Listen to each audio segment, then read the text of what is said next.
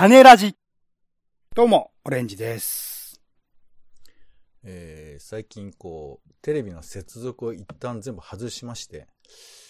ここからやり直しだっていう思いでおります。ポンです。世の中全部種にしよう種ラジ。よろしくお願いします。えー今週楽しみたい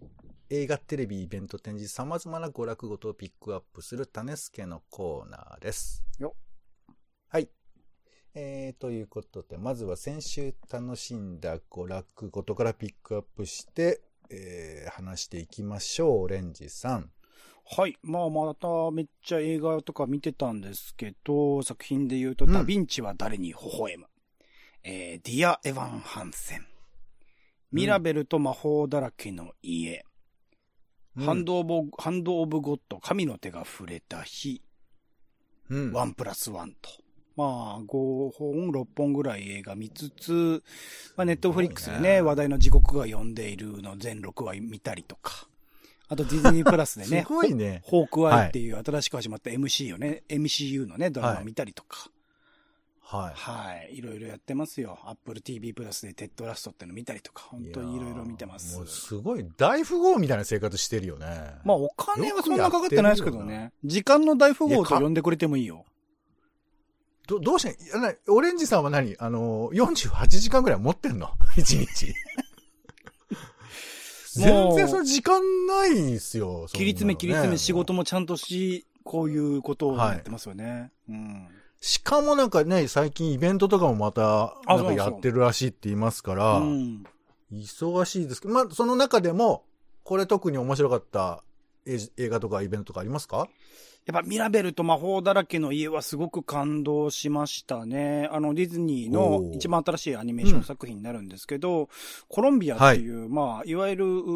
ラテン系、ヒスパニック系と呼ばれる方々が住むう国を舞台にしていて、まあアメリカでもね、そういう方々が今すごく増えていらっしゃるので、まあアメリカ映画でこういうところを描くっていうすごくいい姿勢だと思うんですけど、ここにおける魔法、まあみんな家族が魔法が使える人だらけの家で、唯一魔法が使えない女の子が主人公の話なんですよ。で、その魔法っていうものを持ってるがゆえに、その村の中の人たちにめちゃくちゃ頼られて、いろいろとその魔法を駆使してそれぞれが、ま、村に役立とうとするんだけど、その魔法が失われた先で、っていうか魔法自体が、その本人たちの人生を縛る呪いになるって話なんですよ、これ。結構現代的でしょ？から始まる話なのね。そう、能力があるがゆえに、まあまあうん。それがしうん人生を縛ることになるっていう、そこからいかにしてこう逸脱していくかって話で、ええ。すごいディズニーならではのその、あの、アニメーション表現がね、そのオープニングの映像5分ぐらいの短編映像もすげえいいんだけど、なんかアライグマの話で、レッサーパンダか、の話で、あの、すげえ親子の関係性とかすごくいいんだけど、なんかちゃんとそのディズニーらしく親子の関係性とか、いわゆる今までのディズニープリンセスの流れを踏まえつつ、でもやっぱちゃんと表現として新しいことをやってるし、えっ、と、社会に投げかける問題提起としても、やっぱ現代的なものをやってたりするので、いやー、さすがはディズニーさんでございやすって、あと、今回音楽やってるリン・マニュエル・ミランダさんっていう、えっと、ハミルトンとかね、ミュージカルで話題になったりとか、最近だと僕が勧めたチックチックブーンっていう映画の監督もされてる方なんですけど、その方の音楽とね、歌詞の面白さがすげえんすよね、やっぱね。感動しちゃいました。もう、すごいね。感服です。これはすごかった。いやいや、これはちょっと珍しく、あんまりね、これって言って褒めることないですけど、これはちょっと面白そうですわな。よかったですね。うんはい、ありがとうございます。ポンちゃんは？俺はあのーもうテレビのコード引きちぎっちゃったんで。ああ、そうでしたね。えーうん。引きちぎるでおなじみだった。何回も何回も。で、映画館もなかなか行けなくって。あらあらあら。で、あのーチェコ。チェコのうん、ビデオゲームを買い、買いました。ビデオゲーム？チェコン。ほうほう。まあ、ビデオゲームってあの、ハードじゃなくてその、PC でできるゲームがあるんですけど、へえ。で、まあ、有名なマシナリウムっていうやつとか、うんポタニキュラってやつとかを。ポタニキュラって俺やったことあるかな？これね、あのあ、違うアマニタデザイン。っていうところなんですけど、なんかうんまあ、クリックゲームと言われてるやつなんですよ。うんうん。でその画面の中で、まあ、なんつうの、ちょっと独特な絵柄のキャラクターが出てきて、うん。で、例えばその、マシナリウムだったら、ガラクタのこう、なんか灰置き場みたいなところにロボットが現れて、そのロボットを、にいろいろ指示を出していくと、ちょっとずつ進んでいくみたいな。で、そのギミックがすごく独特だったり、まあ、あとうんアニメーションの動きとかが、なんか面白かったり、本当にあ、こう、マシナリウム見まあちょっとたことあるな。うんうん。まあ割とね、あの有名で賞とかも取ってる作品なんですけど、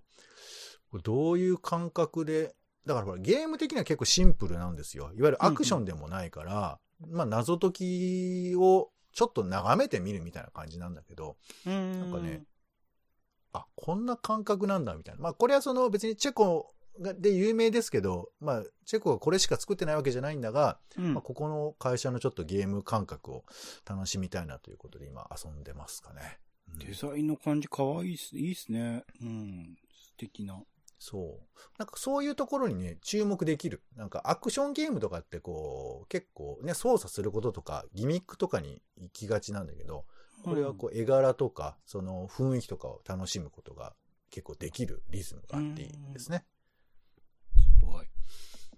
はい。ということで、まあ、えー良ければ、えー映画などね、ミラベルと魔法だらけのように僕もちょっと見たいな、えーチェックしてみてください。うん。さあ、それでは今週始まる新作映画など行きましょう。オレンジさんお願いします。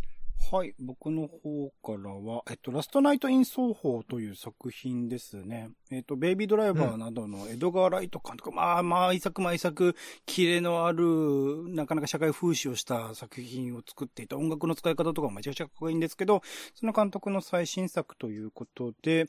えー昨年ですね、クイーンズ・ギャンビットでも話題になったアニア・テイラー・ジョイが主演で、えー最近活躍されているオールドのトーマシン・マッケンジーという新進気鋭の女優さんとの組み合わせの映画っていう。で、それを1960年代を舞台にに描くみたいな話？あ、違うわ。現代に生きてるんだけど、なんか1960年代の世界に、とあるきっかけでなんか入り込んでしまうみたいな話みたいなんですけど、予告編を見る限りでは。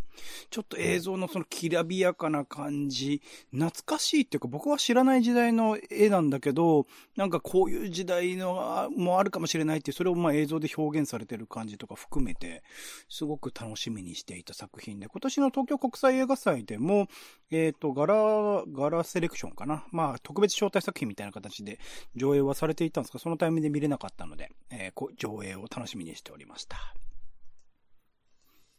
はい。あとですね、もう一個、えっと、Don't Look Up という作品。こちらはですね、ネットフリックスで12月24日から配信はされるんですが、10日から劇場で一部公開もされるそうでというところで、まあ、ネットフリックス作品ね、あのー、ティックチックブーンとか含めてですけど、やっぱ映画館でかけられるものってかなりすごい作品が多いので、ちょっとチェックしておくといいかなと思ったんですけど、これなんと、レオナルド・ディカプリオ、ジェニファー・ローレンス主演っていう、結構な大規模な作品、かつ、あの、アダム・マッケイっていうね、バイスっていう、あの、まあ、アメリカのチェイニー副大統領を描いた、ああちょっとドキュメンタリーチックでありつつ、コメディードラム作っ、映画作ったりとか、あとマネーショートっていうね、こちらもアカデミー賞とか結構いろんな賞を取った、あの、ーサブプライムローンを描いた、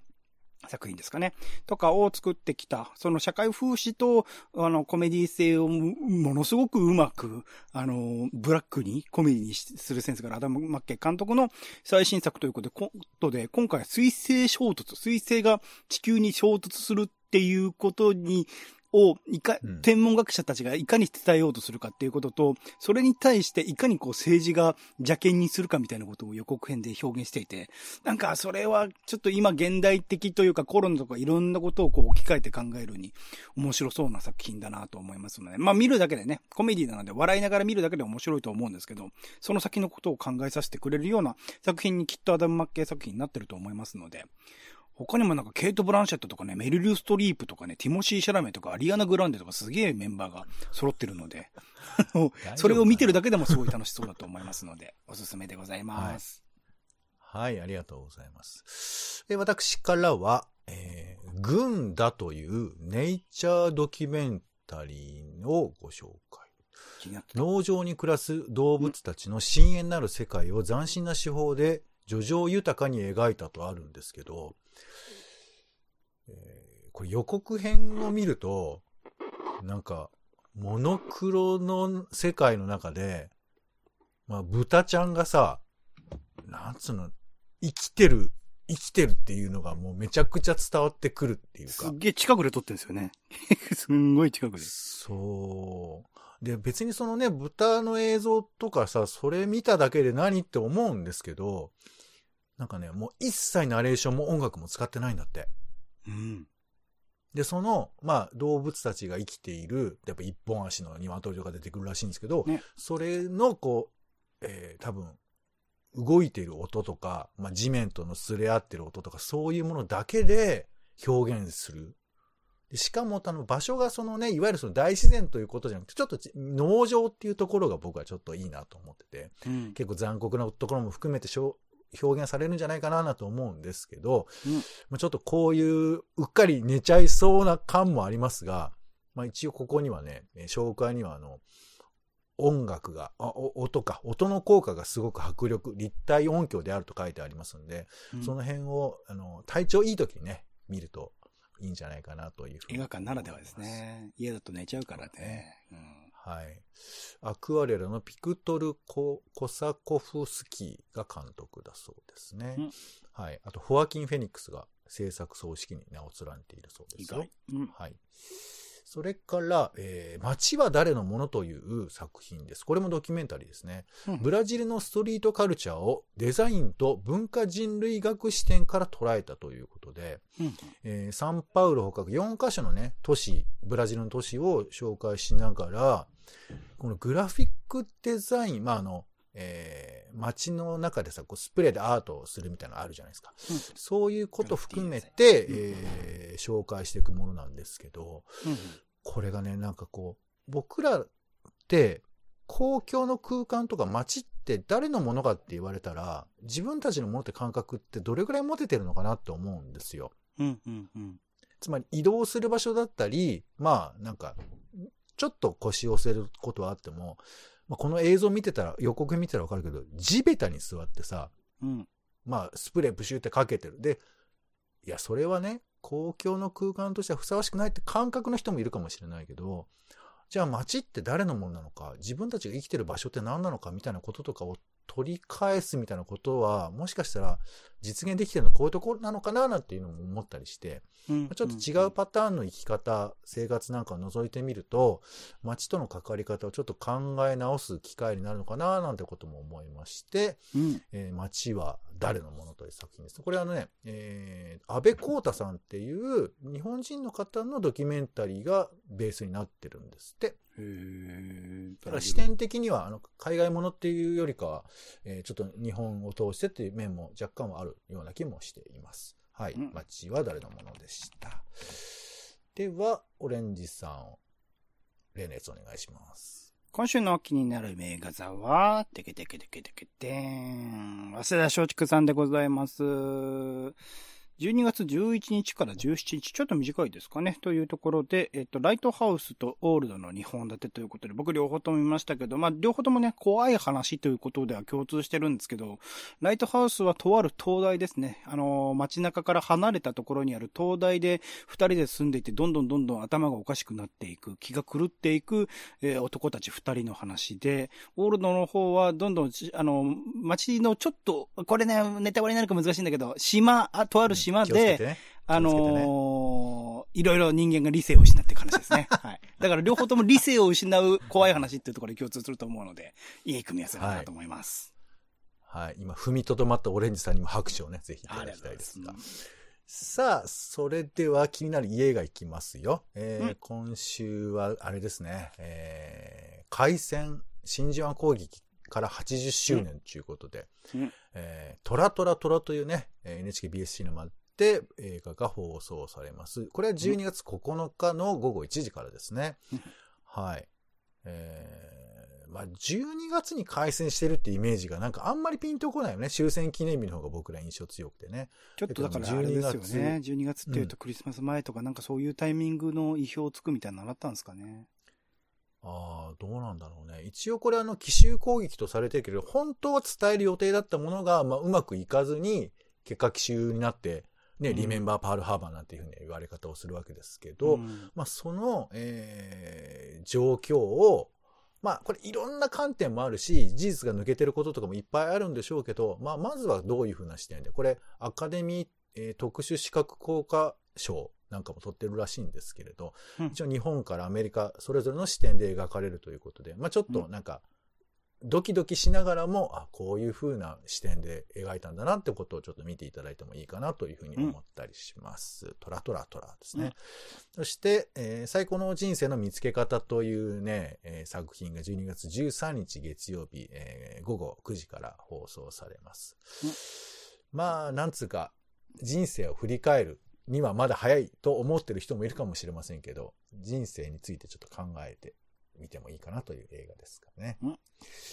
はい。ではつ、続いて、いろいろ情報ということで、今回はこちらですね。TBS ラジオ70周年。何かが始まる感謝祭ということで、ね。えー TBS ラジオが70周年で、オンラインフェスというのが今行われていますよ。やってんだ12今もう月1日からだそうです。そうそう、あの、まあ、会場というか、まあ、おネット越しにいろんな、えーコンテンツが提供されてまして、うんうんで、実際番組としてはね、12月24日にうん70周年記念の9時間番組。ちょうどね、これがあの8時半僕が大好きな、あの、ライムスター歌丸の、あの、うん。アフターシックスジャンクションが弾かれてるっていうね。うん。いや、まあ、弾かれるも何もだって、まあいつも通りやると思名うんですけど番組、はい。山のようにありますからね、番組が。はい。で、それがまあ8時半から17時50分まで、えー放送されるそれとんですけど。18時からね、まあそれアフターシックスジャンクション。はい。はいそれで、うん。あの、まあ、そこに向かっていく感じではあるんですけども、まあ、様々な番番組ってコンテンツがね、ネット越しで、ネットで楽しめまして、うん。例えばお笑いに関して言うと、まあ、特別番組だとか、あと有料のコンテンツだとか、うん。えー空気階段の大踊り場だとか、なんかそういうものなんかも紹介されてるんですが、うん。私が今回ご紹介したいのは、えーミュージアムっていうコーナー。ちょっとわかりづらいんだけどね、ミュージアムっていうコーナーのマスターピースというところがありまして、ほうほうここに、あの、過去70周年のアーカイブから、まあ厳選した作品が紹介されてるんですよ。当時の音源そのままに。で、あのーまあ、割と最近で言えばその文化系トークラジオライフの運動の回、これがあのギャラクシー賞を取ったらしいんですけど、この回なんかが、この2007年ですね、この回が、えー聞くことができたりだとか、えーあとあの、セッション22時代かな、えー薬物に関する放送のガイドラインみたいなの決めましょうみたいな話とかの回だとか、まあ、そういう割と最近の注目を浴びたものもありつつも、えー放送劇原爆の子っていう作品、これが1952年ですね。この放送回の、えー音源が聞けたりだとか、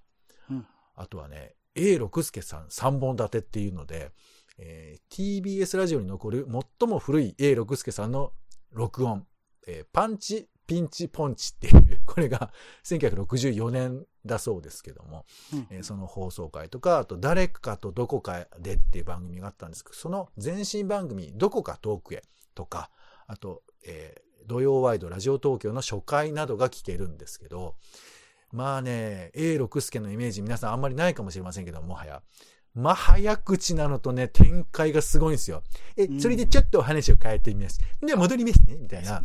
もうね。ね、このトークの凄まじい反復横跳びっていうんですかね、もう瞬間移動してるみたいなトークがめちゃくちゃおもろいんで、ちょっとぜひね、あの、これ余裕のある人は、あの、ネットでいつでも聞けますんでね、えー聞いてみていただけると思います。他にもいろいろあるんですけど、ちょっとサイトがおじさんはね、使いづらいっていうのはありますが。今見てますけけど、そうですね。見づらいですね。いいんですけどね。デザインすげえかっこいいんですおしゃれに振りすぎたっていうところがね、ありますけども、まあちょっと気になるものもありますんで、えー見ていただきたいなというふうに思います。そして、えーもう一つ気になる YouTube ということで、えー光線ロボコン。えーこちらが、えー11月28日に行われたんですが、これの模様がですね、えー余すところなく全編生放送分アーカイブで載ってますので、お えーこれは飛ばし飛ばしですね、見ていただければいいかなと思います。国技館で行われてますね。うんえー競技テーマは、えー超絶技巧すごロボということで、えールールは多分、一見わかんないかもしれませんけど、徐々に見ていけば楽しくなるかなというふうに思います。ちなみに11月25日の、えー、3時5分からは総合テレビで、これ多分ちょっと編集版かな？が、えー、見れるのかなというふうに思います。はい。では、えー、あ、あとね、気になるポップアップということで、あの、新宿の丸い本館で、昆虫食バグズファームポップアップっていうのが行われているそうですよ。えー、まあ、ちっちゃいコーナーなんですけどね、新宿丸井の8階でバック雑貨ショップのところに、あの、缶詰のなんか、えー、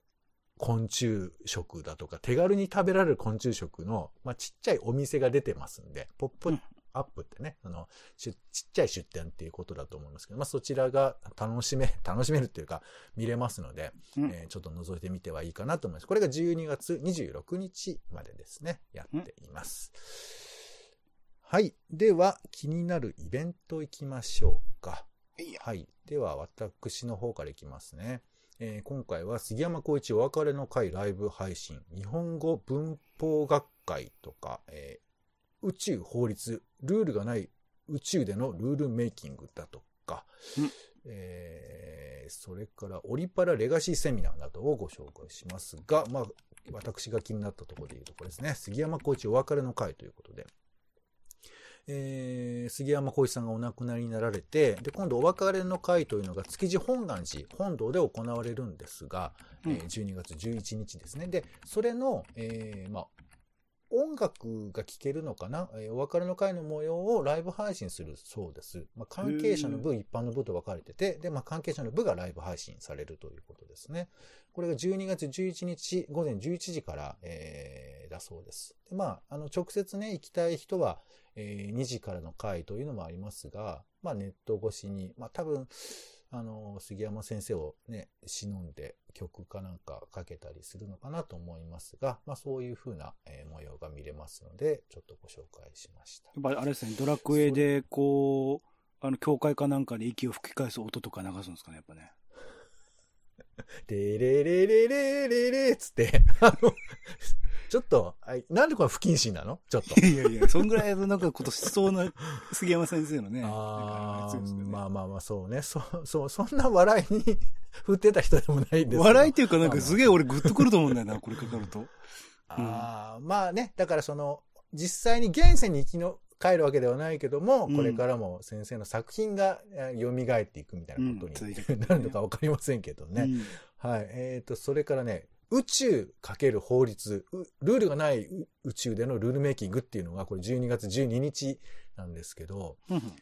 まあ、そうだよね。その、今、もう、もはや、なんか誰の領土だみたいなことで、やや揉めがちではありますけど、うん、宇宙ってルールないじゃない、うん、そもそもどこの国のものかっていうのもないわけだから。うん、だから、そのルールについてどういうふうに決める？で、これはルールを決めた者勝ちっていう、まあ面もあったりもするし、ルールを決めないと、例えば宇宙ゴミみたいなものの問題もあったりするんですが、うん、その辺のことを宇宙法に詳しい弁護士を招いて喋るんですって。へえー、まあちょっと僕ね、宇宙も気になっちゃってるとこなのでチェックししてしまいましたが、うん、はい、12月12日に、えー、2時15分から、えー、行われるみたいですよ。うんはい。えー、では、オレンさんお願いします。はい。僕の方からはですね、東京芸術大学大学院映像研究科オープンシアター坂本雄二ゼミ朗読作品発表会2021ということで、まあ、坂本雄二さん、えっ、ー、と、脚本家でおなじみ、えっ、ー、と、大豆田ね、えー、とはこの3人の元と、など、最近ではね、花恋だなどもいろいろとヒットしておりますが、うん、彼があの東京芸大で実はあの先生をやってらっしゃいまして、ゼミみたいなの持ってらっしゃるのかな？というところで、うん、そこの受講生の方々が、あと、あとまあ坂本さん自身が書かれた、あのドラマというか朗読劇みたいなものを、まあ、朗読した発表会がこの前あったんですけど、で、僕も気づいたらもう申し込み終わってて、またぜひ見たいなと思ってたら、なんか、限定でアーカイブ配信をし、それを撮ってたらしくてしてくれるらしく、ちょっと特殊な状況なんですけど、うん、12月6日月曜日の17時から申し込みを受付開始し、12月8日水曜日の16時で申し込みが締め切られ、うん、その後12月8日の水曜日の17時から12月15日水曜日の17時まで1週間ですかね、のみ配信がされるという状況なので、うん、その間に、うま、こう、今だとね、もう明日期限みたいな感じかもしれないですけど、それまでに申し込めば、はい聞ける、見れるかもしれませんので、あの、ぜひ、あの、チャレンジしてみてください。基本的に、まあ、あの、定員とかないらしいので見れるとは思いますが、チェックしてみてください。うんうんうん。なんか映像とかもいろいろ出てたりしますよね、このゼミのやつはね。そうそうそう、あの、映像作品とか作ってるんですけど、今回は朗読みたいです。うんうんうん。はい。あと、えっ、と、町山智博さんのイベントがあります。観光イベント。最近なんか映画はなぜね、格差を描くかっていう本出されてますけど、それについてのイベントが10月12日13時から、まあ有料ですけどね、ありますので、うんまあノマドラ、今回エターナルズの話めちゃくちゃするって話らしいので、エターナルズ見て興味を持った人は見てみ、見てみるといいんじゃないかなと思います。はい、ありがとうございます。では展示の方参りましょう。えー、私からは、えーザ・フィンランドデザイン展、スーパー戦隊ヒストリー展、えなどですね。で、えーフィンランドデザイン展は、えーヘルシンキ市立美術館監修のもとに、まあ、様々なガラス工芸品とか、陶、えー磁器とか家具などが紹介されるということなんですが、まあ僕はシンプルにこのフィンランドって何作ってんのっていうことが気になっておりまして、えーまあザ・ミュージアム、文化村で行われますんで、ちょっとおしゃれ、おしゃれなお客様と一緒にご覧、遊ばせることになると思うんですけども、ちょっとね、その会場の雰囲気込みで楽しみたいなというのが一つ。それからスーパーセンターヒストリー展、えーゴレンジャーから全カイジャーまで、えースーパーセンター45の歴史ということで、まあ、あの、えーちょっと広めなところで、えー会場ね、これあの、スキップシティの、えービジュアルプラザなんですけれども、そちらの方で行われるということで、なんかね、巨大ロボットの、えー実物が展示されるんですって。うん実物つったってあの、何百メートルのやつじゃないんですけど、うんあの、実際使われ撮影で使われたってことかな？えーそう、撮影で使われたやつですね。えーまあ、古いものから新しいものまでね、何せ長いですから、その歴史の中で自分が見てたものは一個ぐらいあるのかなと思いますんで、えーまあ、お暇な方、お子さんがいらっしゃる方は行ってみてもいいのかなというふうに思います。はい、こちらが、えー4月10日までね、まだまだゆっくりですが、えーやっておりますね。はい、では、オレンジさん。これ前も多分紹介してると思うんですけど、えっ、と、市原アートミックスというえー芸術祭が今もこう、はあの、開えー開催中で、11月19日から始まっていて、12月26日までやっておりますね。まあ、北川フラムさんが関わっている芸術祭で、えー東京とかからね、近場で行けるところっていう結構貴重な機会でもあると思いますし、自然豊かで、今ね、ちょうど紅葉が来てるらしいんですよ、と現地に。ちょっと遅れてくるんだよね、向こうね。そうそう。本来であれば、菜の花の季節とかに言える、あの、芸術祭ではあるんですが、うん紅葉は紅葉でまた違った楽しみ方できると思いますので、えーそういうのも含めてアートを楽しんでみてはいかがでしょうか。パスポートね、有料パスポート買う必要はありますけれども、えー気軽に行けると思いますので、ぜひ行ってみてください。これ行く予定がオレンジさんあるんですかあ、僕あります。はい、あります、あります。まだ行けてないです。その話うんも、はいはい。楽しみですね。はいやはい。ということで、皆さんも好きなイベントなどチェックしてみてみてください。あとね、実際にご覧になられたイベントの、えー感想などもいただけると嬉しいかなというふうに思っています。はい。はい。えー、トークで紹介しきれなかったものは、えー公式サイトのブログにも紹介してますので、そちらもご覧いただければと思います。うんということで、種ラジの種助は以上になります。お相手は、えー、やっぱりテレビ繋いじゃうのかな？そして、有吉の壁を見ちゃうのかな？いいね、日常って。ポンと、オレンジでした。種ラジ、また。種ラジは、ほぼ毎日配信をするポッドキャストです。Spotify や Apple Podcast にて登録を。更新情報は Twitter。本編でこぼれた内容は、公式サイト、種ラジ .com をご覧ください。番組の感想やあなたが気になる種の話は公式サイトのお便りフォームからお待ちしています。